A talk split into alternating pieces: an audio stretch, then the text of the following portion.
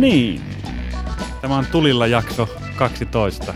Korisfanin NBA podcast. Täällä ollaan Pirkkolan pyhätössä ennen treenivuoroa jälleen kerran puhumassa tiukkaa asiaa NBA-koripallosta. Terve Juhani, miten on viikko pyörähtänyt? Terve Panu. Mukavasti on viikko lähtenyt ja... Tai no, nythän ollaan jo viikon loppupuolella.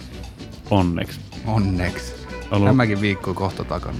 joo, ollut sen verran rankka työviikko, että on ehtinyt aika vähän katsoa korista. Tai silloinkin kun laittanut pelin yön myöhään pyörimään, niin nukahtanut keskeä. Ja jos jäänyt vähän sellaiseksi torsoksi. Siltä osin tämä viikko. Ja harmillisia. Tosiaan työt tulee tärkeiden asioiden eteen. Se on kiusallista ja ei pidä ottaa tavaksi. ei.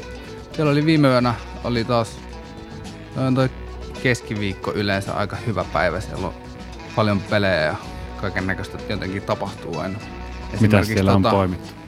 No Lakers hävisi ensimmäisen kerran pitkään aikaa. Ne, niillä oli voittanut yhdeksän putkea, mutta hävisivät Orlando Magicille.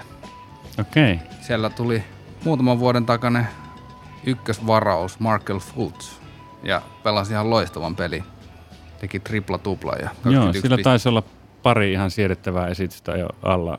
Se on aika hyvä jotain se on vähän välä, väläytellyt siellä. Se on kyllä, se on kunnon niinku oikein hyvän mielen tarina jotenkin. Sille on toivonut sitä, että sillä oli niin kovat odotukset ja tosiaan ykkösenä varattiin. Ja, ja sen nyt voi jo sanoa, että se, se varaus meni sillä lailla pieleen, että siinä jotain loukkaantumishommia tuli ja sitten vähän tällaista, niin kuin, että onko, onko henkinen kantti oli vähän heikoilla tai Siinä oli hyvin erikoinen joku heitto katosi kaverilta ihan täysin. Joo. tyyliin se lähetettiin johonkin pois joukkueen luota treenaamaan heittoa. Ja hyvin mystinen ta- tarina, missä kaveri katosi kartalta niin kuin lupaava pelaaja täysin.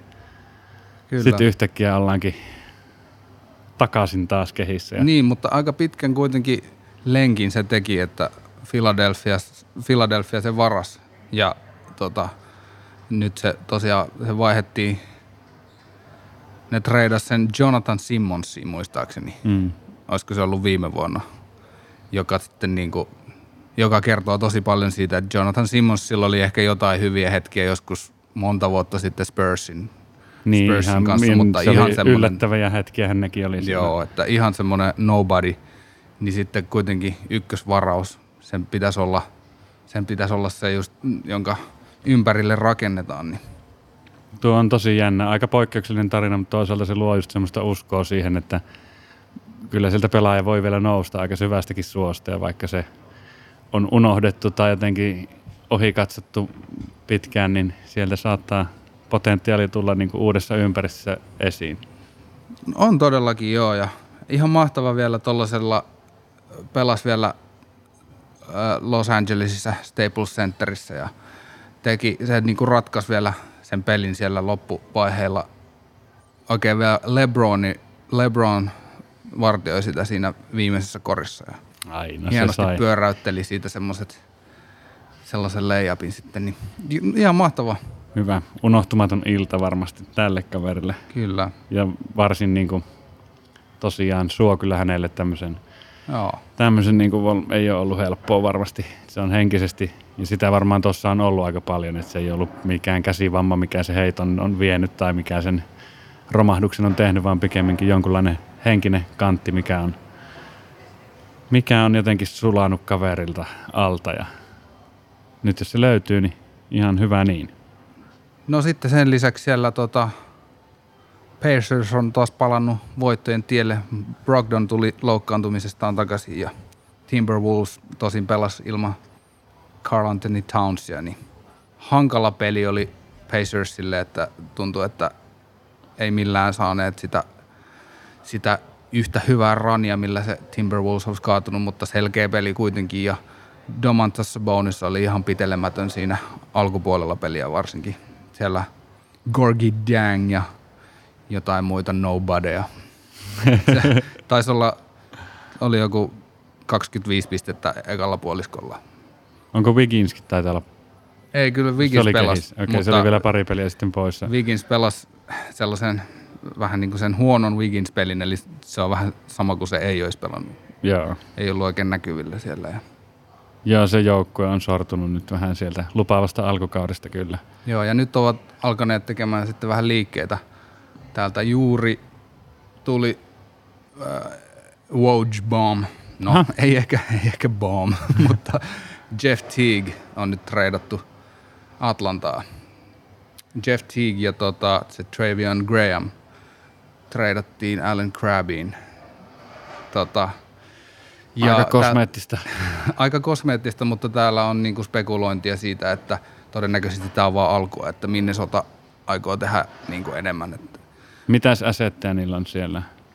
No sitä ei tiedä, mutta esimerkiksi tuossa oli jotain huhua, oli, että ne on ollut kiinnostuneita just Indianan Aaron Holidaysta, niiden nuoresta pointista, joka sillä lailla kyllä, että siitä pitäisi jo saada jotain ihan, ihan hyvää takaisin, mutta jonkun verran niillä käsittääkseni on kuitenkin jotain, millä treidailla, eli Siinä on joukkue, joka niinku ne varmaan haluaa menestyä. pitää, pitäisi varmaan tehdä niitä moveja taas. Niin. Onhan siinä yritetty vuosien varrella aika paljon tehdäkin, mutta ei, ei näytä vakuuttavalta.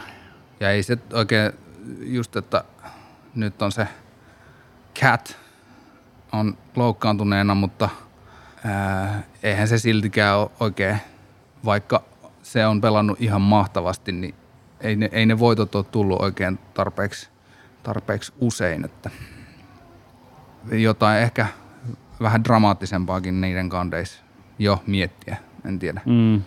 Se, on, vaan, just hankala, että. Wigginsistä- Wigginsistä saako siitä mitään. Ja... Se on varmaan miinusmerkkinen sopimus tällä Niin, hetkellä. se just, että sillä on niin yksikin hyvä kausi, niin se, se osoittaa, miten vaikeaa tuo on. Että sit se totta kai se haluaa pitää myös se pelaaja itse, jos se pelaa hyvin, niin Mm. kasvaa, mutta jos se pelaa surkeasti, niin ei siitä ole markkinoillakaan oikein arvoa. Mä en katsonut viime yön matsia, mutta siellä kuitenkin näyttää, että kärki pysyy kovana. Se oli Lakersille ilmeisesti eka tappio nyt kymmenestä viime matsista ja Joo. Bucks on voittanut idässä yhdeksän viimeisestä kymmenestä. Utahista jutellaan tänään lisää. Ne on noussut Denverin rinnalle lännen kakkoseksi. Kymmenen voiton putkessa, tosi kova meininki. Kyllä. Denver jatkaa kanssa aika vahvasti.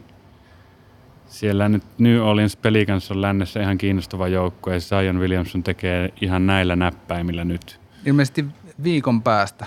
Ei, mun mielestä jo tällä viikolla. Ei kun se, se oli, jo, joku sanoi sen, että se olisi tällä hetkellä, mutta sitten veti vähän takaisinpäin. Eli nyt se tuorein tota, päivä oli sanottu, voin kaivaa sen tuosta tässä. Siinä oli joku, että sen pitää saada tietty määrä koko joukkueen kanssa treenejä alle ja se liittyy taas vähän tuohon aikatauluun, että milloin joukkue pääsee treenaamaan.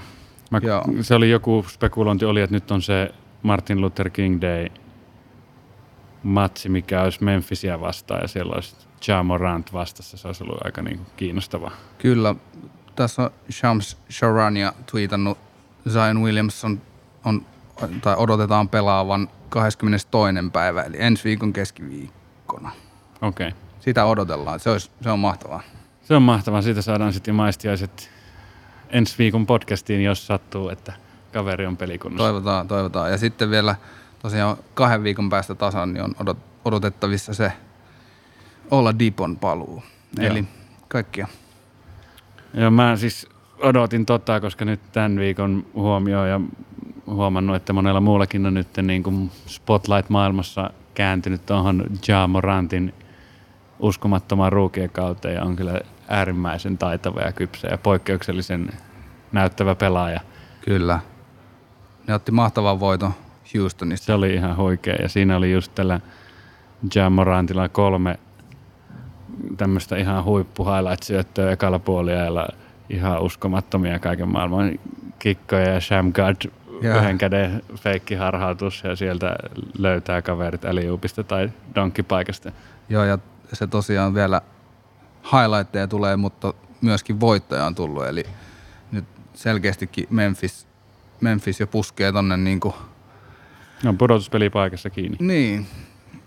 Eli siellä on just, kaikki on niin auki, että se oikeastaan tarvii vaan sen jonkun hyvän yhden voittoputken, niin sillä Mm. päästään jo aika lähelle. Niin. Nyt on kuuden voiton putki jo käynnissä ja mä veikkaan, että tämä joukkue on silleen henkisesti aika paljon ed- edellä sitä aikataulua ja Mm.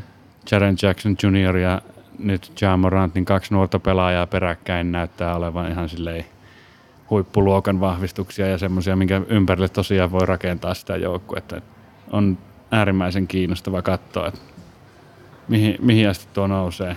Kyllä.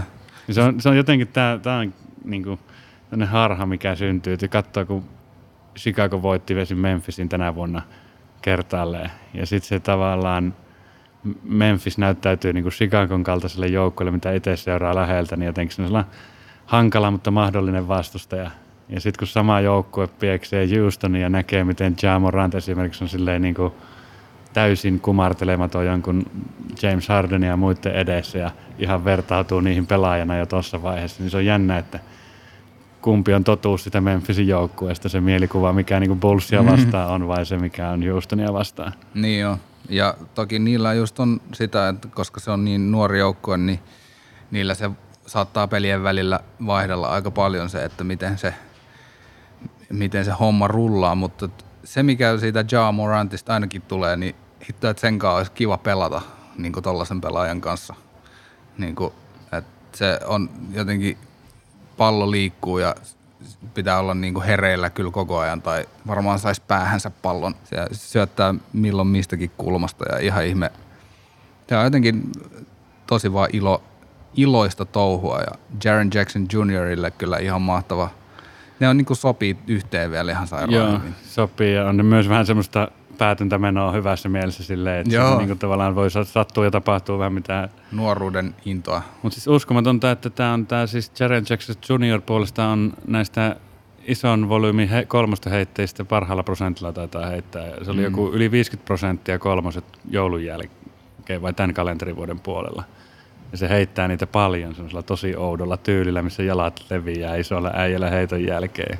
Niin, no joo. Joo, se on kummallisen näköinen ja sillä on muutenkin omanlaisensa tyyli, mutta sitten se on kyllä selkeästi tehokas ja sen ainut ongelma on tuntunut olevan, että se vaan niin kuin rikkoo liikaa. Mm. Kaikki minuutit, mitä se pelaa, niin on tosi hyviä. Se on sääli, vähän sama kuin Wendell Carter juniorilla. Niin Noilla nuorilla, nuorilla, nuorilla mutta sen luulisi, että se tasoittuu kyllä ajan myötä näillä, kyllä. näillä tyypeillä. Samoin siis Mitchell Robinson silloin kanssa, se New Yorkin yksi, yksi ainoista valon pilkahduksista, niin en mä tiedä, onko tuo niin yksi asia, mikä liittyy myös tähän, kun niin NBA muuttuu ja kolmoset lentää ja isolla äijällä on vaikeaa löytää sitä paikkaa. Niin kyllä voisi tuomarit vähän tarkistaa linjaa se just tolleen, että tarviiko niitä nuoria niin kuin senttereitä lannistaa tuommoisella mm. tiukalla koulutuksella. Et mun mielestä ne tuo just oikeanlaista energiaa ja se monipuolista semmoista vääntöä siihen peliin. Et, ja sitten aika paljon sitä siivotaan – siivotaan sitä niin kuin pois. Ehkä ne on vähän ulkona sitä pelin rytmistä ja se, niin kuin, ne on aidosti virheitä ne tilanteet, mutta mm. ehkä siinä osaltaan sitä, että voisi antaa pelata vähän tuommoisten romuluisten menevien tyyppien. Ja Memphisistä vielä siis se, se mikä siinä, tai tässä, tämä niiden uusi joukkue on tosissaan juostaa ja heitetään nopeasti ja painellaan menemään ihan sillä sata lasissa. Ja sitten kun vertaa siihen, mitä se oli silloin vielä, kun oli Mark Gasol ja tota, Zach Randolph siellä. Niillä oli tosi hyviä joukkueita, mutta se oli se grit and grind. Joo, se oli ihan eri meininki. Siellä niinku puolustettiin ja, ja Joo, tota, kyllä nopeasti unohtuu tavallaan. Pelattiin se... likasta ja, ja jotenkin semmoista.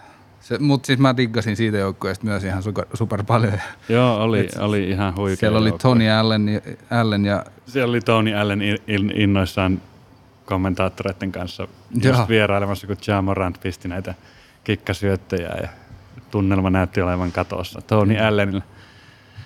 Morantilla 18 pinnaa, 7 syöttöä, aika kovat ruukien keskerrot. Voisi veikata, että tämä on nyt vuoden ruukia, jos ei Zion sitten tuu ja tee jotain ihan ihmeellistä. Niin, mutta nyt ollaan jo puolessa välissä. Niin, vaikea se on puolella kaudella voittaa. Musta mutta tuntuu, tietysti jos Zion vie vaikka joukkueen pudotuspeleihin ja sitten mm. jotenkin on, on semmoinen ihan pysäyttämätön, niin voi siitä syntyä keskustelu. Keskustelu voi syntyä, joo. Mutta... Se on jännä, en tiedä oliko joku harha, kun tämä NBA-matsin aikana tulee niitä kysymyksiä välillä siihen ja. ruutuun tuolla League Passissa, niin tuli tämmöinen, että kumman ympärille rakentaisit joukkueen, Zion vai Ja? Mm. Ja mä painoin itse vahingossa Jaata, kun mä jotenkin, mulla se ehkä liittyy siihen jotenkin – mä jotenkin ajattelin Jack Lavine siinä niin kuin Zionin tilalla, tai mulla tuli joku tämmöinen, se Zion on ollut niin poissa oleva, että sitä jotenkin ne. silleen, että se Jamo Rantas on nyt niin kuin kaikkien mielessä. Niin se, mutta se oli vaan silleen, että se vasta oli niinku 77 prosenttia Ja Morant ja 33 prosenttia Zion. Aika nopeasti on tässä puolessa kaudessa ehtinyt nyt, kun toinen ei ole päässyt kentälle, niin tai tuntuu lähes mahdottomalta, että kukaan ruuki tekisi tämmöisen vaikutuksen, kun tämä on se Zionin kausi. Onneksi sekin ehtii vielä mukaan, mukaan meininkiin. Kyllä. Myöskin Jaalla on ollut pari vähän niin kuin säikähdystä. Se on pari kertaa tota, se on niin, kuin niin yber, yber-atleettinen kaveri, että se on pari kertaa kokeillut sellaisia donkkeja, niin kuin oikeasti vaarallisia, ja se on tullut alas sillä että se näytti, että sen selkä menee oikeasti niin kuin rikki. Se tuli kuitenkin jalalle, mutta sitten se, ei, se tasapaino paino tavallaan yli ja se, se rojahti se selkä sen näköisesti ja se oli hetken aikaa niin kuin sit poissa pelistä, mutta onneksi siinä ei käynyt mitään. Mutta se näytti niin kuin sillä ihan ääret vaarallisesti. Sillä niin kuin esimerkiksi Westbrook sanoo sille sivuttaja tyyliin just jotain, että hei vittu. rauhoitu vähän. Rauhoitu, että tässä, tässä pitää pysyä kentällä ja pitää niin kuin... Westbrook on paras puhumaan siitä rauhoittumisesta. no ei, mutta siis ehkä se, että ei pidä olla niin kuin typerä kuitenkaan. Että pitää... Niin kuin Westbrook ei ole ikinä ollut. No Kyllä mä ymmärrän pointtia. ehkä jotenkin tavallaan tuonne nuori, vähän sellainen länki Jamorant, se näyttää ehkä enemmän myös siltä, että se voi katketa jotenkin, kun Westbrook taas semmoisena jotenkin tankkina niin. ei näytä edes loukkaantumisriskiltä, vaikka hyppis, pomppis miten. Mutta no. mä luotan, nämä on kyllä tosi kimmosia ja oh. fyysisiä nämä kaverit vielä tuossa iässä varsinkin. Että niin. se, ne voi olla hurjan näköisiä tilanteita, mutta eiköhän ne siitä, siitä selviä. Se on kiinnostavaa, että se Memphisissä vielä nyt trade deadline pikkuhiljaa puskuttaa päälle ja niillä on tosiaan tämä Andre Iguodala takataskussa ja se on tavallaan sääli, että nyt kun tämä joukkue näyttää näin tehokkaalta ja nuorelta, että sit siihen ei ole kai niin otettu sitä annettu tai löydetty paikkaa Iguodalalle, vaan päätetty heti käytännössä soppari tehdessä, että tämä tullaan liikuttaa eteenpäin. Ja se on ollut ihan hyvä taktinen veto Memphisiltä, se antaa niille tosi niin hyvät asetit tulevaa varten ja jopa ehkä tälle kaudelle, että no ilmeisesti ne toivoo e- ensimmäisen vuoron varausta, mutta siinä on kuitenkin, ne on pistänyt kovaan kovaa vastaan ja siellä on taustalla niin kuin agentit ja joukkueet yrittänyt painostaa, että ei Iguodalalla tai teillä ei ole mitään käyttöä sille, että päästäkää se nyt vaan menemään ja valitsemaan vapaasti joukkueen, niin ne on pitänyt kiinni ja nyt tiukasti niin kuin vaatii ensimmäisen vuoron varausta tai jotain muuta hyvää vastineeksi. Ja olisi nyt kiva nähdä Iguodalakin noiden kavereiden rinnalla just tuommoinen kokenut mestaruussormuksia mm-hmm.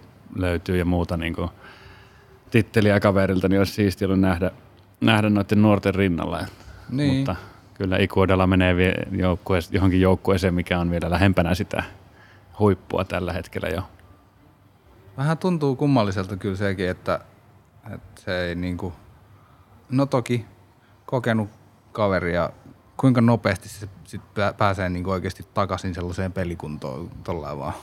En mä tiedä mitä se on tehnyt, mutta sillä on kuitenkin sopimus ja sitten se ei vaan niinku No, mm. Siitä on ollut sitä vitsailua, että onko se edes käynyt Memphisissä niin kuin koko tänä niin, aikana. Niin, ei välttämättä ole, mutta kyllä siis se on pelaajatyyppi vaan, mikä sopii niin moneen joukkueeseen. Ja sitten ne kilometrit, mitä löytyy jo taustalta, niin se, että jos se niin kuin fyysinen kunto on olemassa, että se ei ole päästänyt tuskin niin kuin ihan repsahtamaan itteensä, mm.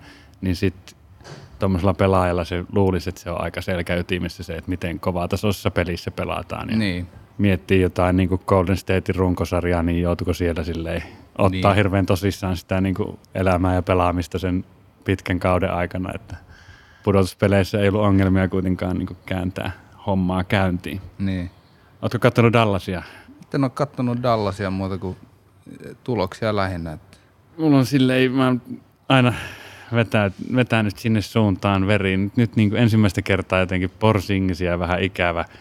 Ja tuo pieniä ryppyjä rakkaudessa tämän Lukan suhteen. Että ei, ei mitään suurta, mutta jotenkin se kaveri on ikäistään kypsempi monessa asiassa myös tässä niin kuin turhautumisen näyttämisessä ja tuomareiden kanssa puljaamisessa. Ja onhan se totta, että sitä niin kuin hakataan ihan valtavasti ja joukkueet ottaa sen silmätikukselle, halutaan näyttää vähän kovuutta, mutta silti jättäisi edes muutaman niin kuin vihellyksen että se on niin tyhmän näköistä, kun sulla kymmenen kameraa kuvaa, kun sä valitat joka ikisestä mm. tilanteesta. Ja sitten sen turhautuminen näkyy naamalla. Ja vaikka se pelaajana, mä tiedän, mä oon itsekin paininut tämän kanssa, että sitten tavallaan vaikka tietäisi itse pelaajana, että ei se niinku mua henkilökohtaisesti häiritse, niin se luo sen tunnelman siihen joukkueeseen, jos sä oot koko ajan valittamassa ja silleen, että niinku sitä on vaikea ignorata siinä niinku kokonaisuudessa ja vaikka se olisi sulle ihan semmoinen normi tavallaan mm. tapa käydä sitä tilannetta läpi.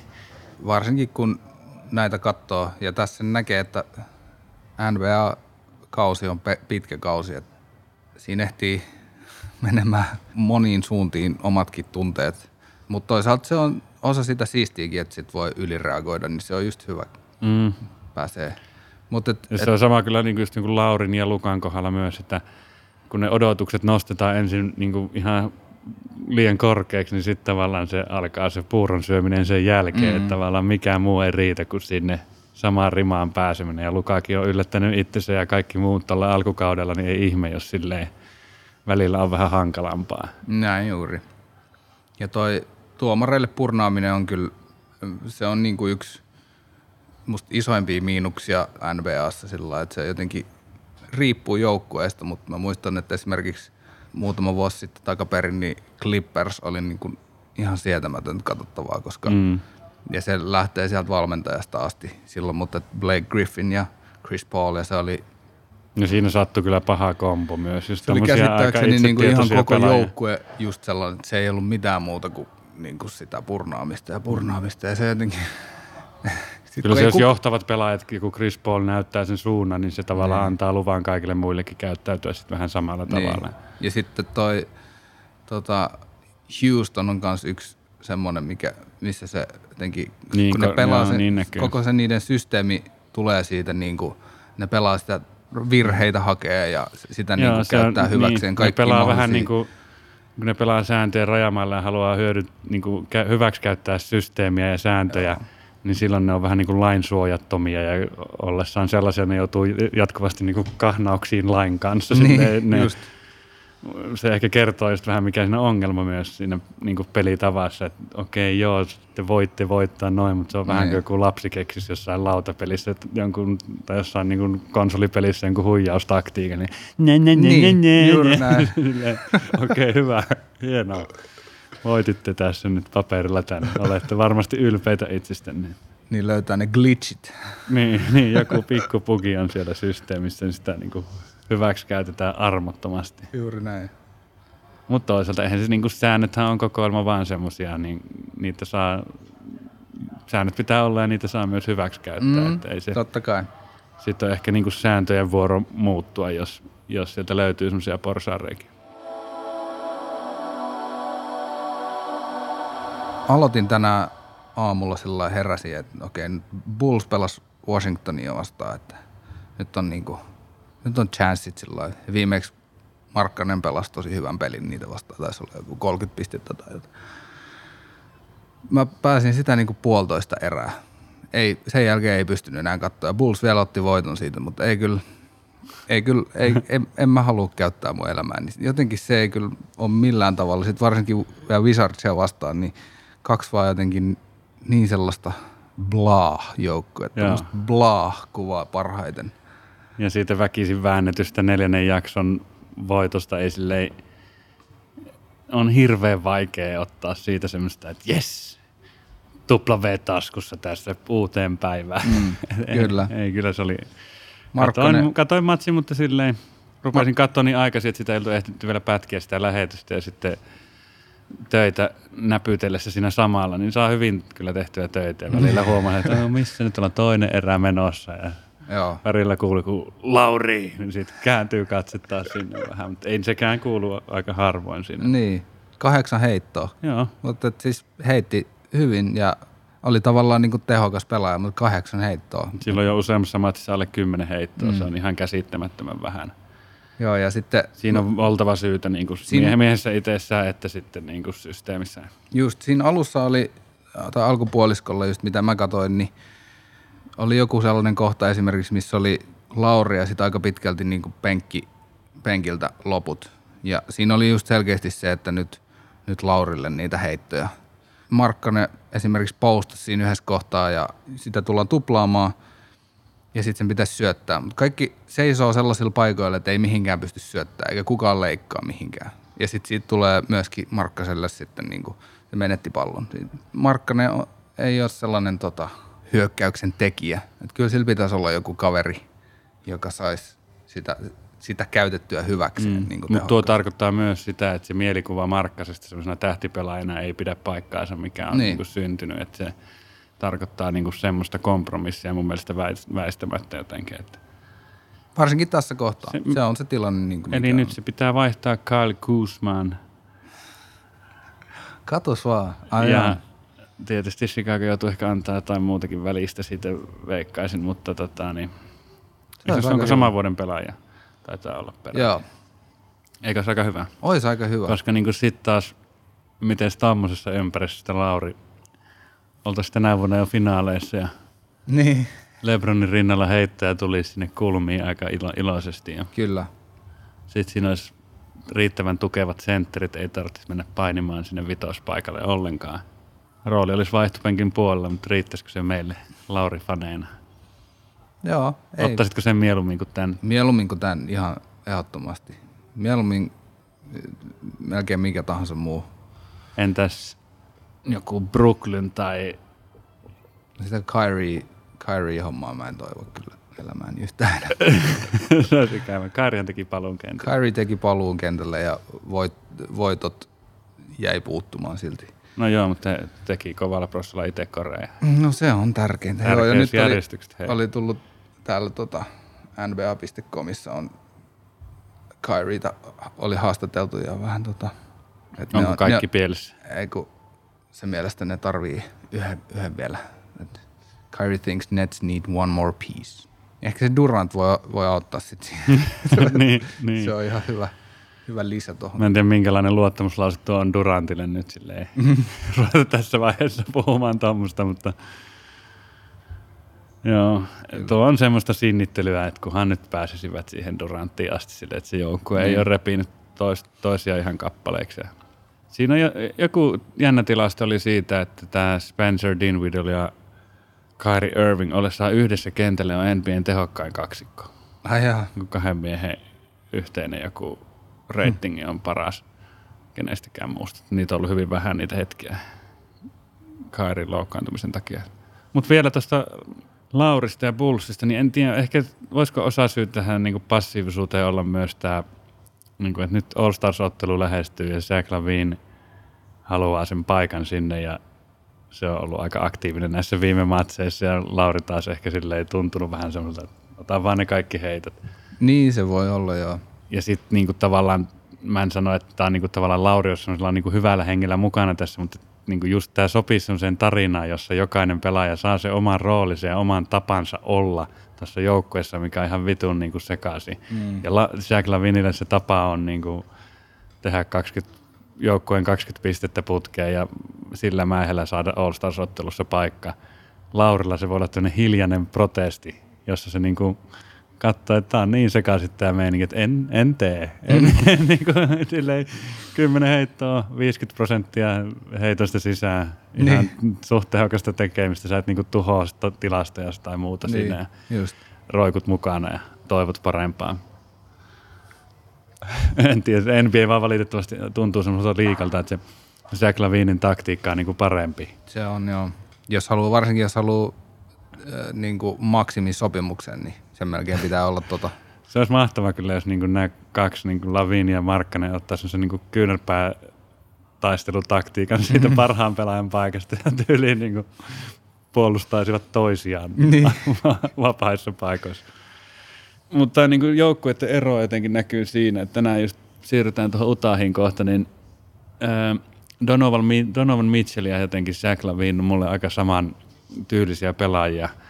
Se, ja mulle niin se superurheilullisuus ja sitten korintekokyky ja kaikki nämä, mutta se on just se, että mä sanoisin, että pelaajat, jos me niin puhutaan joukkueista ja pelaajista ja vertaillaan, niin pelaajilla ei ole valtavan suurta eroa, mutta joukkueilla on valtavan suuri ero. Mm. Että Donovan Mitchell on joukkueen ilmeisesti paras korintekijä, mutta silti vähän semmoinen ekstrapalainen valmiissa joukkueessa, vähän niin kuin on puhuttu jonkun mm. Kavhi Leonardin kohdalla, että se on päässyt aika semmoisiin valmiisiin kokonaisuuksiin osaksi. Ja sitten taas kun samanlainen pelaaja niin yrittää vetää tuommoista kivirekeä, mikä on Bulls, niin se näyttää aivan kauhealta. Mm. Vähän niin kuin sitten taas joku Devin Bookerin kohdalla, että kun Suns oli huonoimmillaan, niin miten se tavallaan henkilöityy se huonous Devin Bookerin. Sitten heti kun ne pelaa paremmin, niin se kaikki niin kuin hyvyys mm. henkilöityy siihen. Tuossa vertauksessa ehkä niin mä haluaisin nostaa sen, että Donovan Mitchell on aika paljon parempi puolustaja.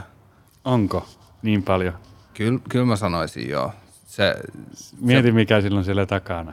totta kai joo. Ja se, Se, se vaikuttaa se, se Utahin koko se puolustukseen ihan joukkue, valtavasti. joukkuepuolustusasia on niinku totta kai tärkeä, mutta et kyllä edelleenkin musta sen, se Lavinen näkee niinku liian monta kertaa vaan nukahtavan ja esimerkiksi niinku puolustuspään levareita se ei, mun Kyllä mä ymmärrän. siinä on, siinä on niinku mut- eroja. Joo, on, on varmasti ihan absoluuttista eroa, mutta ehkä tämän mun niin kuin argumentin ja teesin kannalta se pointti on just siinä, että se niin kuin jopa tämä Säklavinin puolustus näyttäisi paremmalta siinä eri ympäristössä ja se tavallaan, mi, niin kuin, että se miltä se pelaaja näyttää ja minkälainen mielikuva sitä syntyy, niin se vaikuttaa niin paljon se joukkue siinä ympärillä puolustuksessa ja hyökkäyksessä.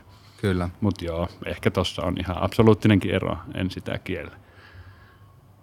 Siellä Chicagolla on tota, nyt sitten Wendell Carter juniorin lisäksi ja Porterin lisäksi nyt myös Daniel Gafford, nuori herra, joka pääsi vähän mukaan peliin, niin loukkaantuneiden joukossa sormi vääntyi ja 2-4 viikkoa.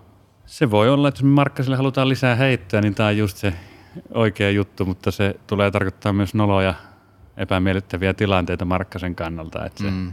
jokainen minuutti sentterin paikalla on liikaa Laurille ja nyt sieltä on kaksi sentteriä pois. Ja se tarkoittaa, että Lauri siellä vääntää menemään laadukkaiden isompään kumppaneiden Cristiano Felicion ja Luke Cornetin kanssa pitkää päivää. Että se Joo. Se on, oikeasti aika ankeet se on pari kyllä. viikkoa tulossa tässä.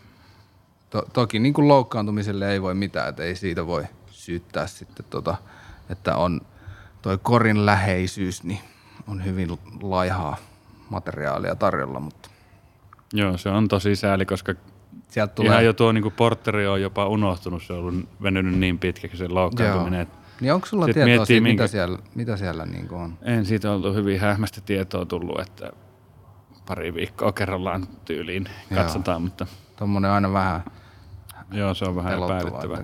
menee. Mutta se kaveri teki aika iso impactin, kun tuli Washingtonista, mm. niin se muuttui se peli välittömästi ja nyt ehkä, jos miettii vähän sitä Bullsin semmoista tavallaan pelin vastaan odotukset, niin ehkä se on se Porterillakin aika iso rooli siinä, että ei Mm. olla siinä, mi- mihin ne odotukset on asetettu.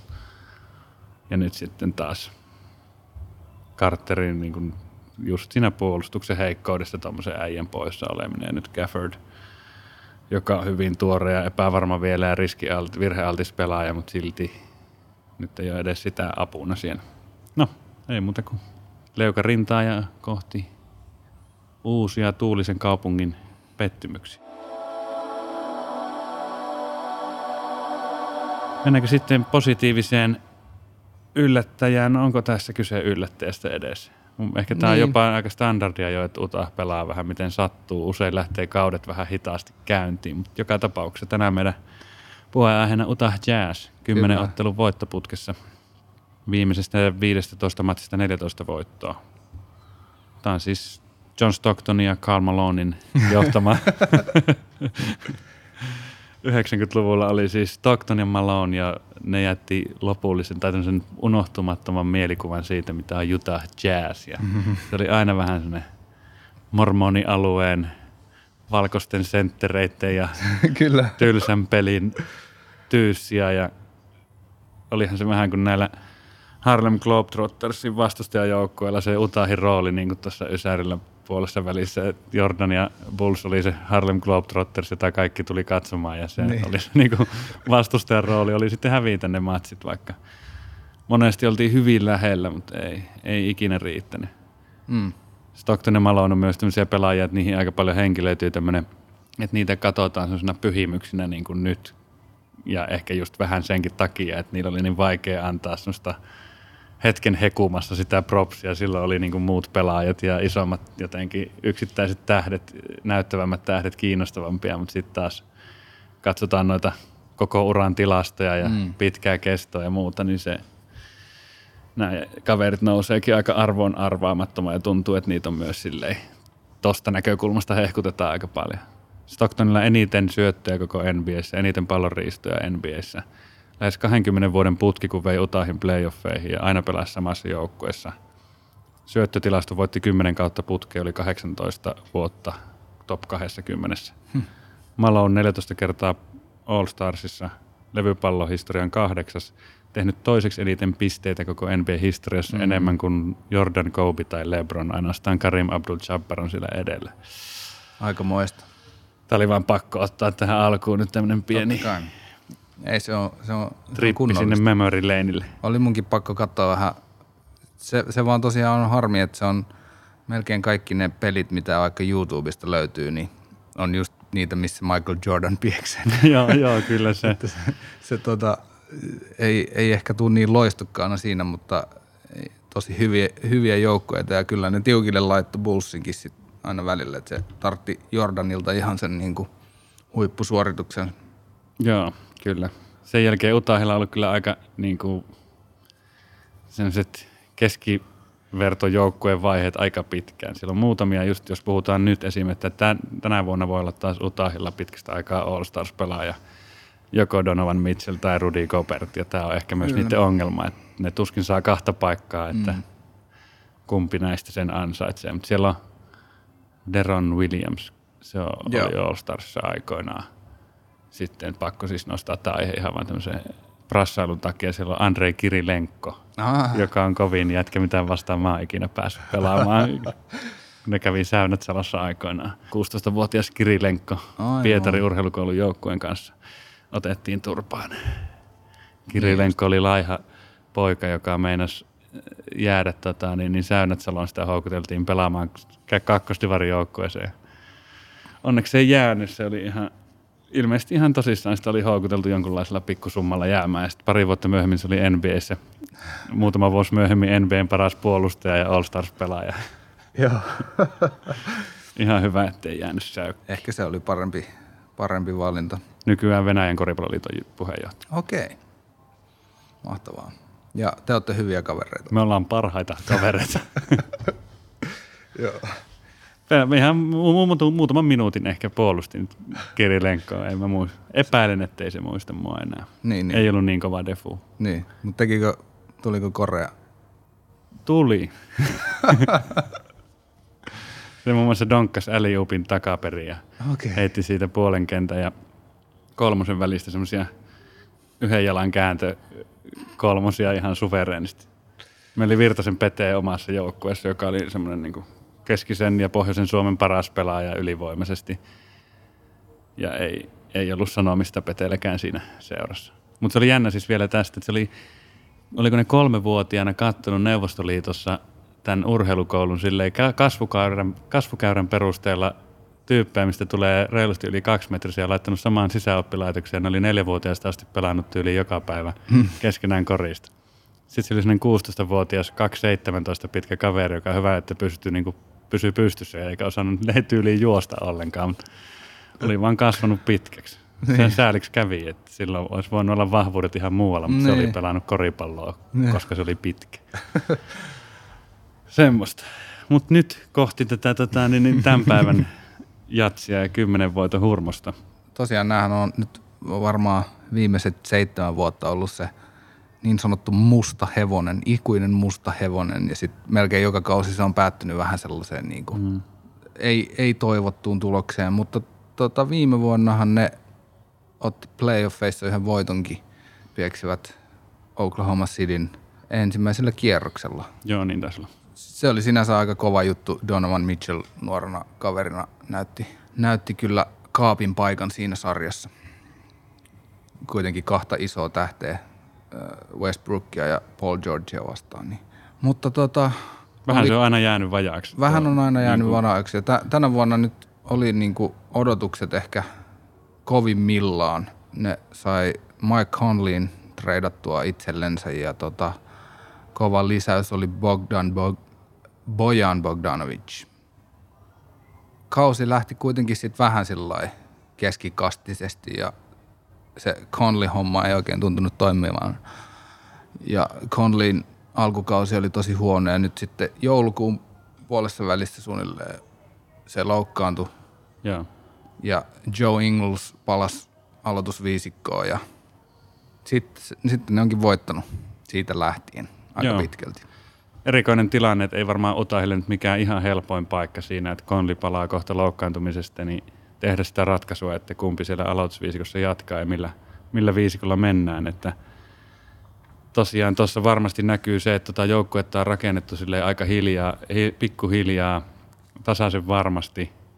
Sillä ei ole hätiköity, vaan luotettu niihin kuin siihen runkoon ja pikkuhiljaa saatuihin just varaus, varauksen kautta tulleeseen uuteen tähteen Mitchelliin. Ja näyttää ihan niin kuin, mun mielestä tämä on tämmöinen kiva katsoa tämmöistä Mm. rauhallista joukkueen johtamista, mutta se on just, ehkä se on positiivinen ongelma, että se Conley kuitenkin on varmaan ihan tärkeä, tärkeä pelaaja. Mutta tämä ihmettää, että Joe Ingles, 32-vuotias Aussi, on, on kyllä hämmentävä tapaus ja on tosiaan nyt ollut ihan loistava näissä viimeisissä kymmenessä voitossa ja on semmoinen, ei näy siellä pistetilastossa välttämättä, mutta näkyy aika monessa muussa sarakkeessa ja sitten toisaalta ihan vaan ärsyttää vastustajia ja luo henkeä omiin ja on Joo. kotiyleisön ylivoimainen tämmöinen henkieläin. Niin no, se on tärkeä, tärkeänä osana tuomasta sellaista niin kuin, jotenkin identiteettiä tuolle joukkueelle.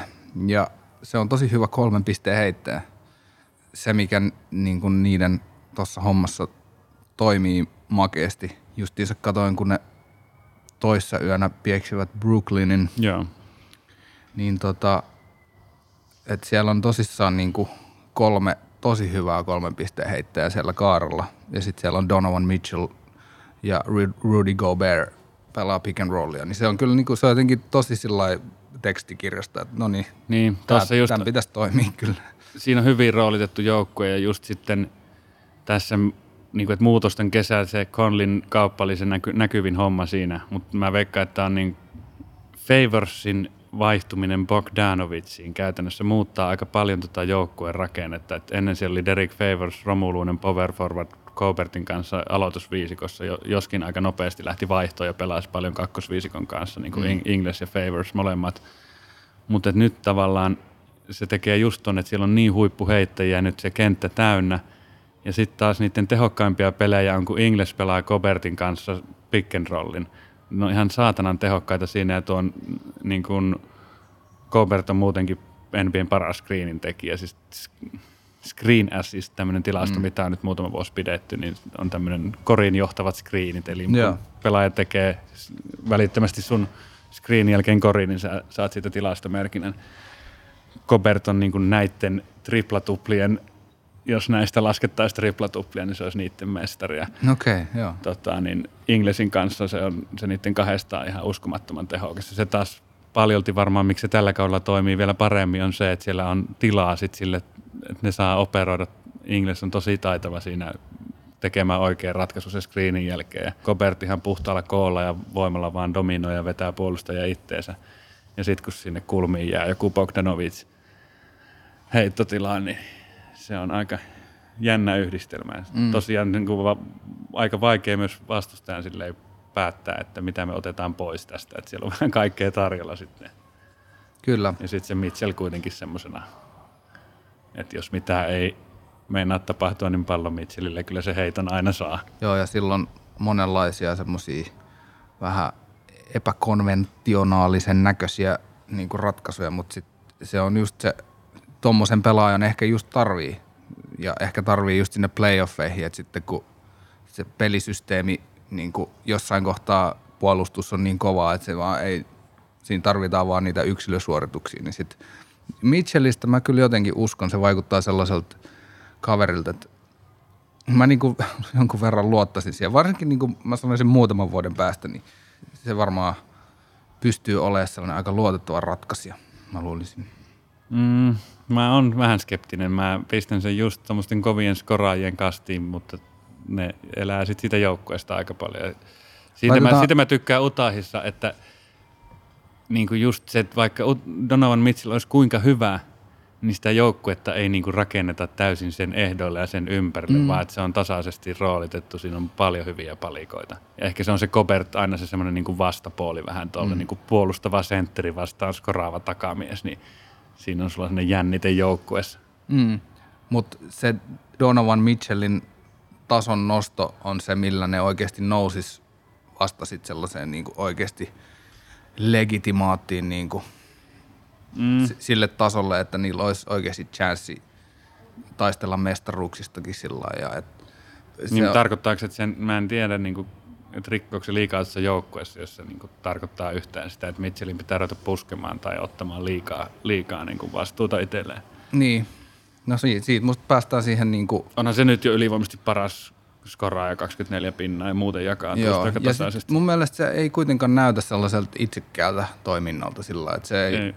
siinä ei ole musta sitä Zach Lavin tyyppistä semmoista. Niin, niin mutta kun tämä on mun mielestä se, just se, että se joukkue on se syy, miksi sitä ei ole. ja tavallaan toisella taas joukkue on syy, miksi se on niin kuin se on. En tiedä. Onko Donovan Mitchell pelaaja, joka tekee niin kuin muista ympärillään parempia? Mm. Et se, se, se ei ole ehkä kuitenkaan sitä. Ja siksi, sen takia se on mun mielestä vähän samanlainen kuin just ehkä se Lavin on vähän huono vertailu, se tuli vaan sattumalta tuosta aiemmasta, mutta joku Devin Booker on ehkä mm. vähän parempi, parempi vertailukohta. Ehkä joo. Mutta myöskin Mitchellillä, vaikka sekin totta kai sen joukkojen hyvyyden vuoksi, mutta se oli ihan loistava niissä playoffeissa, kun ne pieksivät Oklahoma Cityn. Et se kyllä myöskin mun mielestä – Äh, on niin kuin merkittävä tekijä, että se on myös jo niin kuin näyttänyt, näyttänyt, näyttänyt pystyvänsä On nousemaan. se, joo, kyllä.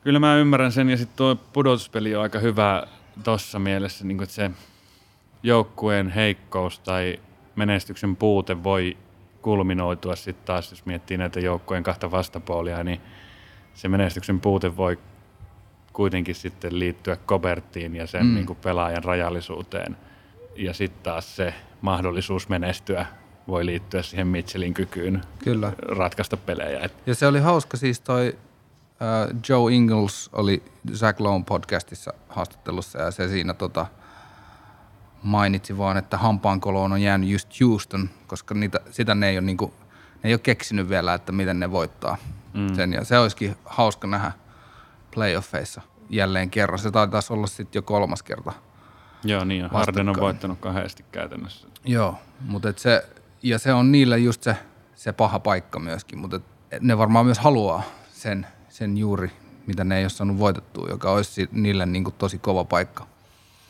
Joo. Ja puolustuksesta ei ole puhuttu vielä ollenkaan, mutta totta kai puolustuspää on juuri Utahin se niin kuin vahvuus ja Rudy Gobert siellä keskellä on ihan tosi hyvä puolustava pelaaja ihan niin kuin liikan parhaimmista ja on voittanut parhaan puolustajan palkintoja. Ja, mutta että sitten juurikin siellä playoffeissa tuollaista joukkuetta kuin Houston sitä vastaan, missä oikeasti kaikki on siellä kolmen pisteen viivalla ja Harden keittelee omia mm. keitoksiaan, niin siinä se on kovilla. Niin, ja se on just se, että niin kauan kuin Kapelaan kentällä Houstonilla, niin Cobertilla on paljon käyttöä, mutta sitten taas niin kuin, PJ Tuckerin kaltaiset pelaajat on tuossa niin aika tärkeässä roolissa. Et kun Cobert on niin rajoitettu sit kuitenkin hyökkäyspäässä, niin joku PJ Tucker pystyy olemaan yllättävän vaikea puolustaja sitä vastaan, mutta sitten mm, taas joo. tekee sen, että ne Gobert on auttamatta niin kuin hidas ja myöhässä monessa tilanteessa hyökkäyspäässä, kun se pystyy pelaamaan kulmassa heitteenä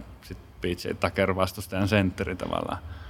Et ehkä se tohon aika paljon mun mielestä, että se on nyt tosiaan kolmatta kertaa putkeen saattaa voittaa tuon parhaan puolustajan titteli ja se on vaikea just sanoa, että on niin vähän nykykoripallossa käytetty tuommoinen ja to, mennään pudotuspeleissä pitkälle, niin se rotaatio tiukentuu ja pienet viisikot yleistyy, niin se, mm. se voi olla silleen ton joukkueen se akilleen kantapää. Et vaikka niin just vaikka se Mitchellkin olisi kuinka hyvä, niin jos ihan tuommoista palkkapudjetista ja siitä tähtipotentiaalista on sidottu niin paljon pelaajaa, joka pahimmillaan joudutaan ottaa pois kentältä sitten jossain pudotuspelien ratkaisuhetkillä, niin se on vaikea.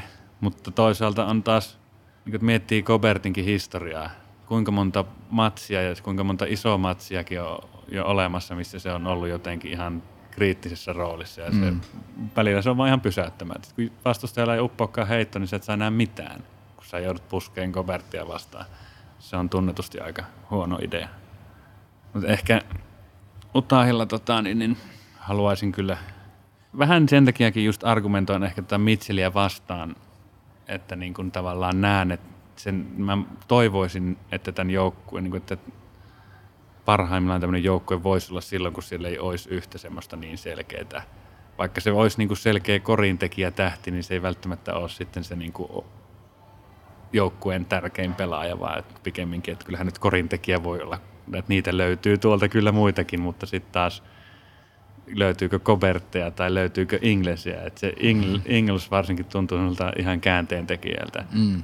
Tässä koko yhtälössä, että se huikea äijä ja tarina ja se semmoinen Siis kaveri on 32-vuotias, pelasi aikoinaan Barcelonassa, meni sinne paikkaamaan jotain loukkaantuneita pelaajia. Pelasi ekalla kaudella enemmän, sitten ei saanut enää peliaikaa. Siirtyi Makkabiin, ei saanut siellä peliaikaa. Lähti Utahin leirityksiin ja sieltä sai paikan joukkueesta. Ja sanoi, että siinä vaiheessa kyllä myös pisti itsensä ihan, silleen, ihan totaalisen erilaiseen fyysiseen kuntoon. Mutta jännä tarina, että sit sieltä on niinku tultu tohon, tohon asemaan ja on semmoinen pelaaja, joka pystyy kyllä no käytännössä ratkaisemaan just monia, monia, monia tilanteita. Mm. Mm. Mutta en tiedä vähän, onko sitten hasardi myös si- silleen, että tavallaan voiko kiehua jotenkin yli tai Mm. mm. voiko semmoista jostain pelin ulkopuolisesta sähläämistä tulla sitten esiin pudotuspelitilanteessa liian tärkeää tai jotain. Niin, mutta siinä ehkä auttaa se, että se on 32-vuotias ja se on tällainen niin kuin paljon nähnyt kaveri, niin se jotenkin, esimerkiksi just viime vuonna sai Paul Georgein aika kuumaksi. Niin, joo, se sanoi Pelottaa. siinä Jack Love podcastissa sanoi, että Paul George hyvin todennäköisesti vihaa häntä aika paljon. Joo, ja siitä on tosiaan kova puhumaan. Melkein aina kolmos, kolmosen heiton jälkeen niin sanoo jotain sinne. joo, ja tuossa se oli hieno haastattelu, se hyvin suoraan niin silleen dissasi, että häntä ei ole kolmen pisteen kisaa. Sille, että hän on heittänyt 45 pinnaa ja 43 pinnaa kolmoset niin parilla edellisellä kaudella, että eipä paljon tuu kutsuja. Nyt on tällä kaudella 43 prosenttia Niin. taas kolmoset, että sitten siltä just se kysyi, että ehtisit sä heittää? Ehtisin. Tai pitää varmaan kokeilla yhden kerran ensin, mutta kyllä mä uskon, että mä ehtisin. Ja sitten se oli tyly myös, kun se sanoi näistä Barcelona Maccabi eurovuosista, että, että nämä, ei sitten nämä niinku tyypit nähnyt sun potentiaalia siellä. Että No Niin. ei il- ilmeisesti kai, että kun niillä olisi vielä työpaikka se, jos ne olisi nähnyt sen. Joo. Kova, kova äijä. Se on kyllä mahtava tyyppi. Ja myöskin siis tota, Jordan Clarkson on tuonut niille vähän lisäenergiaa. Se treidattiin nyt, ne viimein luovutti sen Dante Exumin kanssa, Joo. jonka varasivat, mikäköhän vuosi, 2015. Varmaan neljä viisi vuotta sitten. Joo, viidennellä varauksella ja, ja se oli sellainen tota, to, toinen australialainen pelaaja kanssa, mutta et, Joo, Ingles on ollut kuulemma oppi-isänä hänelle. Ja, just, että täällä on Exumilla ollut ju, tota, junnuna Inglesin pelipaidat ja okei. julisteet seinällä. Ja Ingles itse kertoi tämän, en tiedä onko tämä kuinka luotettavaa tietoa, mutta se ainakin kertoo, että hänellä on niin kuin valtava vaikutus Exumin pelaajana. Käytännössä hän on niin kuin tehnyt, tehnyt. Mä en tiedä, kannattaako sitä niin nöy- kunniaa nyt vielä ottaa tuossa Nöyrän, vaiheessa. nöyrän miehen puhe. Kyllä. Joo. Mutta äh, Clarkson on myöskin sellainen tota, jotenkin omassa kirjassa ollut aina vähän semmoinen miinusmerkkinen pelaaja, mutta tuommoiseen hyvään joukkueeseen, Sopiva rajoitettu rooli. niin ehkä se on just se, että ja sitten hy- hyvä valmentaja myöskin tuolla joukkueella tuntuu olevan ja On. semmoinen niin kuin, mikä, mikä saa viestinsä perille Mikä varmaan. se nimi nyt on? Quinn, Sa- Quinn Snyder. Quinn Snyder. Joo, siis se on kuulemma ihan silleen perversin tarkka kaikkien yksityiskohtien suhteen ja katsoo tuntitolkulla videoita ja hioo silleen. Hmm. Se oli tästäkin täällä kans siitä Inglesin podcast-haastattelusta, että se jotenkin ne puolusti sitä Hardenia takaa ja sivulta ja se, se oli jotenkin, se oli tämmönen jännä piikki mun mielestä siihen valmentajan suuntaan. Toisaalta sellainen kunnia-osoitus, mutta just se sanoo silleen, niin kuin, että eihän me niin osattu pelata, mutta että siinä vaiheessa kun Quinn Snyder tulee pukukoppiin ja selittää, niin kuin, että miten hän on nyt niin kuin kräkännyt tämän koodin ja näyttää niin kuin jotain detaljitason tietoa intohimoilla, mitä on tuntitolkulla niin kuin tutkinut, niin ei kukaan kiellä. Että kaikki vaan sanoo, että joo, me luotetaan suhun ja näin tällä mennään. Mutta Kyllä. vastasarjan myötä oli sitten niin kuulemma pikkuhiljaa paremmin alkanut sujumaan. Joo. Osaisitko sä selittää sen niin kuin hyvin, eli miten se, mikä se niiden puolustusstrategia oli juurikin Hardenille, eli eikö se niin kuin sitä step back kolmosta ne Joo, siis kun Harden on luonut tästä step back kolmosesta, eli siitä, että otetaan nopea askel taaksepäin just ennen kolmosen heittoa, semmoinen takahyppy, jolloin saadaan luotua se tarvittava tila sitä heittoa varten.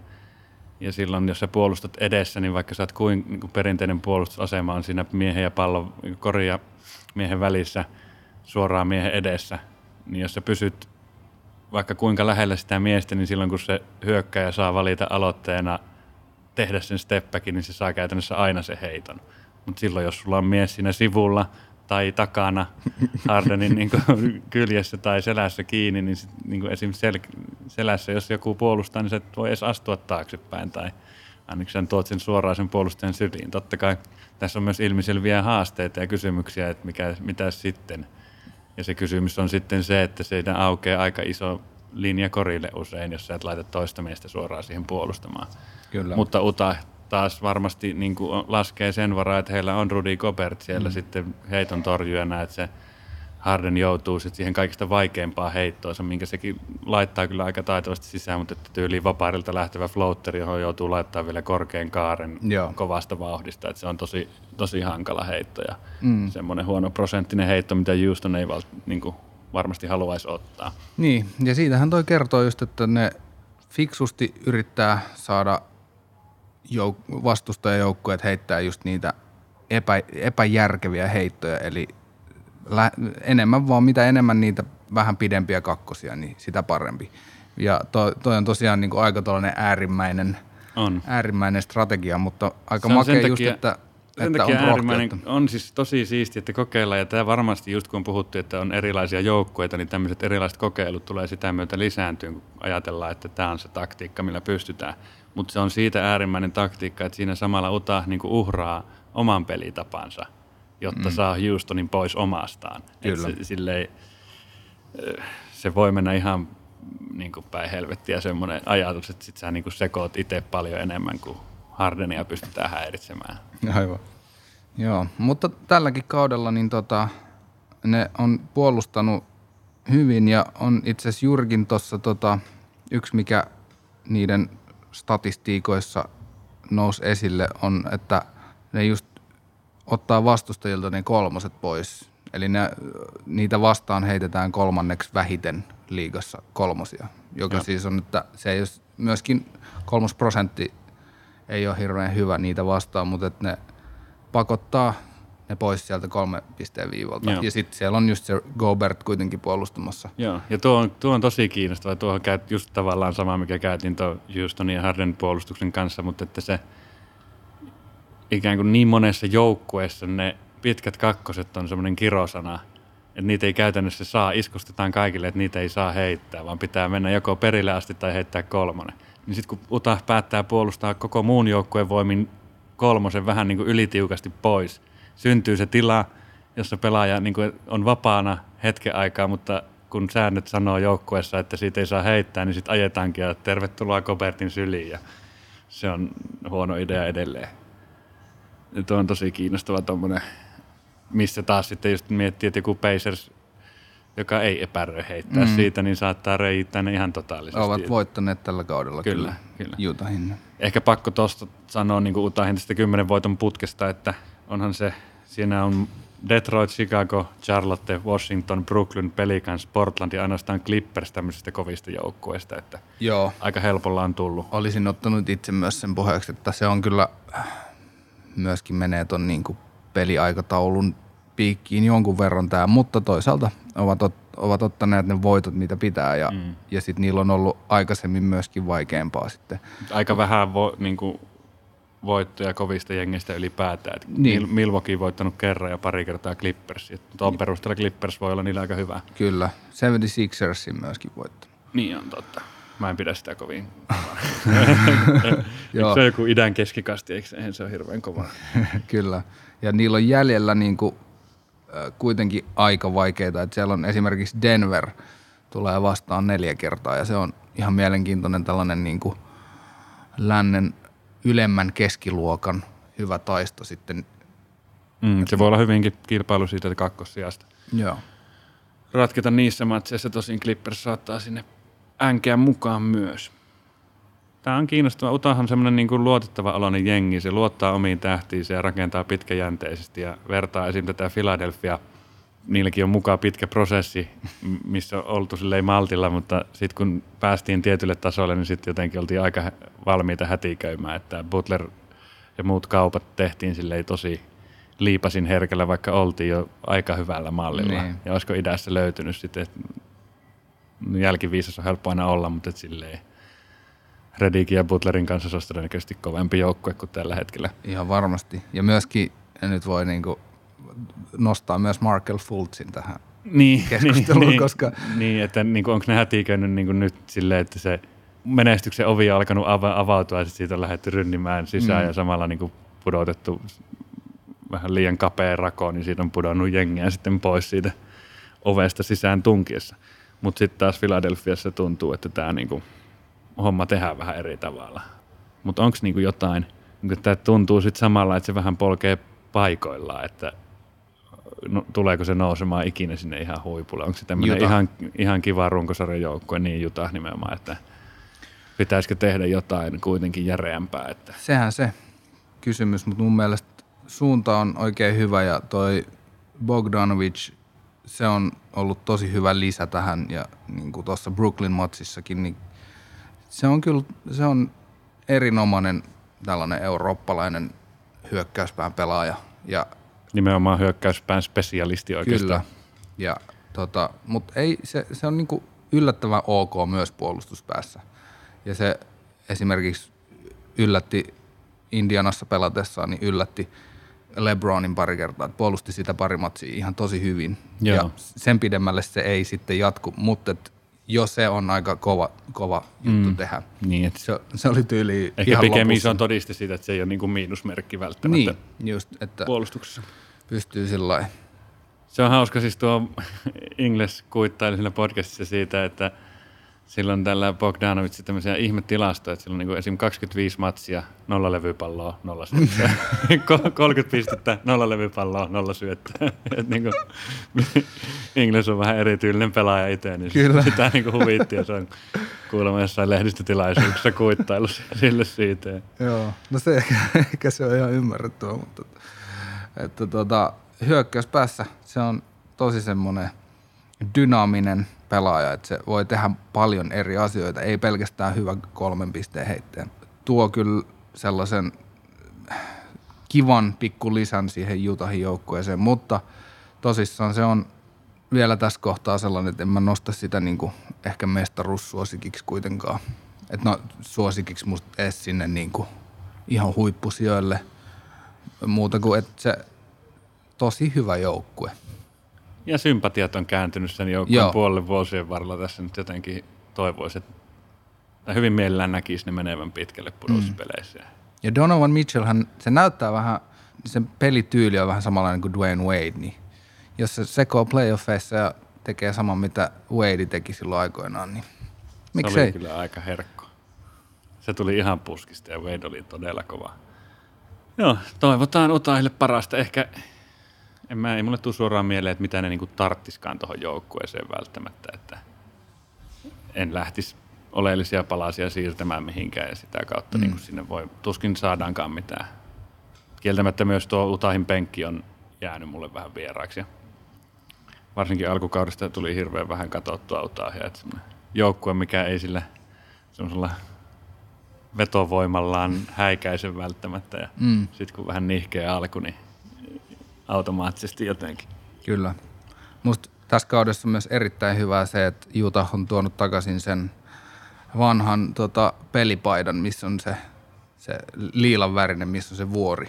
Se on musta yksi kaikkien aikojen hienoimpia peli. Aivan järkyttävää. Aivan järkyttävää.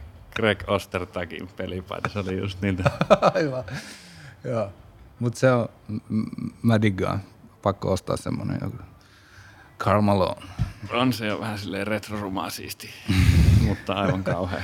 Myöskin Utahissahan on aina, pitää muistaa se, että Jatshan kuvaa tosi hyvin kaikkea, kaikkea sitä, mitä Utahissa tapahtuu. Eli Oh. se on tosi hyvin nimetty Eikö joukko. mormonit kehittänyt jatsin? Se on sieltä itse asiassa kotoisin joo.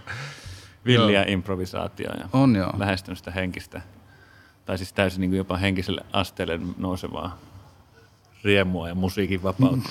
Musiikin vapautta, se on, se on tullut tuolta joo, Utahin vuoristoista.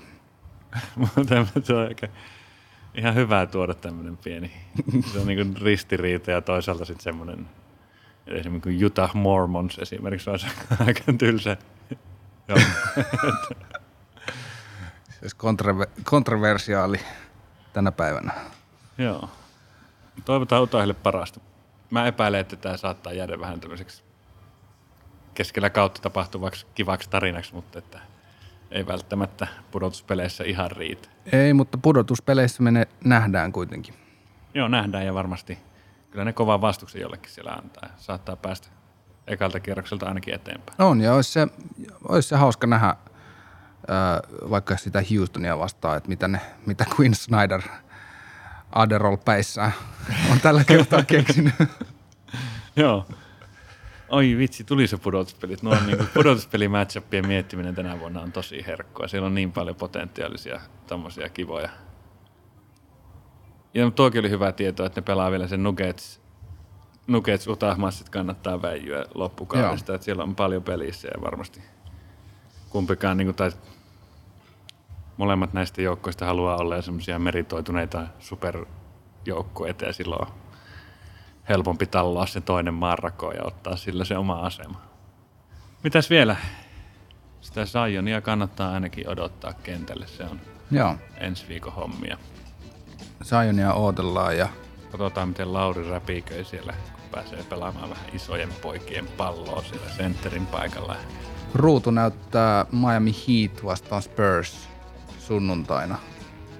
Se voisi olla, Spurskin on nyt noussut vähän, nostanut päätään alkukauden ihan älyttömästä surkeudesta. Ja samana iltana Pacers vastaa Denver Nuggets. Nice. Pacers Nuggets on ainakin meikän, meikän katselulistalla. Mä oon kiinnostunut vähän sun myötä tosta Pacersista. Tullut vähän sen niin etäisestä läheinen ihan sattumalta. Se on, mun, se on mun taktiikka tässäkin podcastissa. Mä vaan yritän puhua siitä mahdollisimman paljon. Mä huomasin tässä alussa, mikä helvetti se Pacers-läppä oli. että Viime yönä tapahtui vaikka mitä kiinnostavaa. Muun muassa Pacers voitti jonkun, minkä ne oli voittanut. En mä muista enää. Timberwolves. Okei. Okay. Et koko viikko oli tylsää, mutta viime yönä tärähti. Pacers voitti Timberwolvesin. Vaikea peli Pacersille, mutta sieltä ne sen väänti. Kyllä. Ja ilman Carl Anthony Townsia vielä. Hei, nyt meidän pitää rientää taas omiin koristreeneihin. Kiitoksia Juhani. Tämä oli Tulilla podcastin jakso 12. Kuunnelkaa meitä kaiken maailman podcast-palveluissa. Jos niissä palveluissa voi antaa tähtiä, antakaa maksimimäärät. Se auttaa löytämään lisää kuuntelijoita ja Facebookista ja Twitteristä voi väijyä myös meidän tulevia juonituksia viikon päästä taas.